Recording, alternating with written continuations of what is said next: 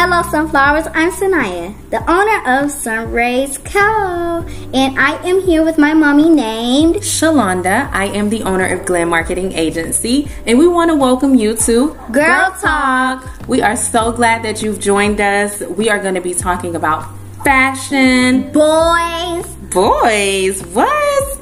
But yeah, she's right. We are going to be talking about boys. We're going to be talking about body changes and so much more. We are so glad you're here.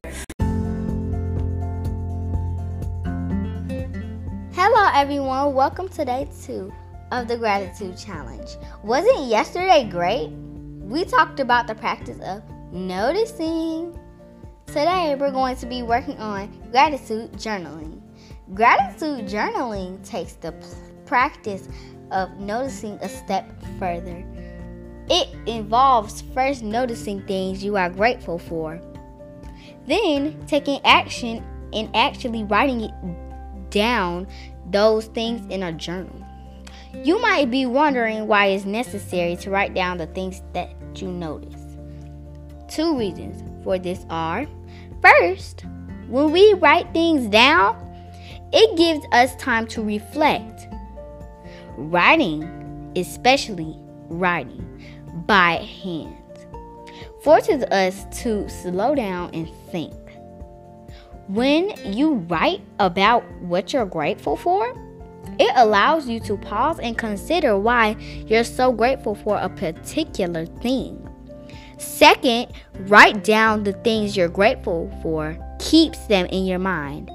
It's like noticing them a second time then being grateful for them all over again. This practice of double gratitude can literally double your joy. Literally.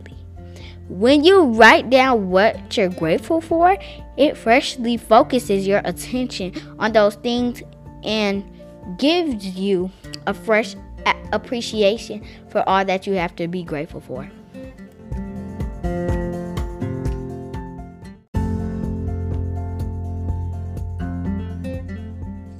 Thank you for that reflection, Sanaya. That was awesome.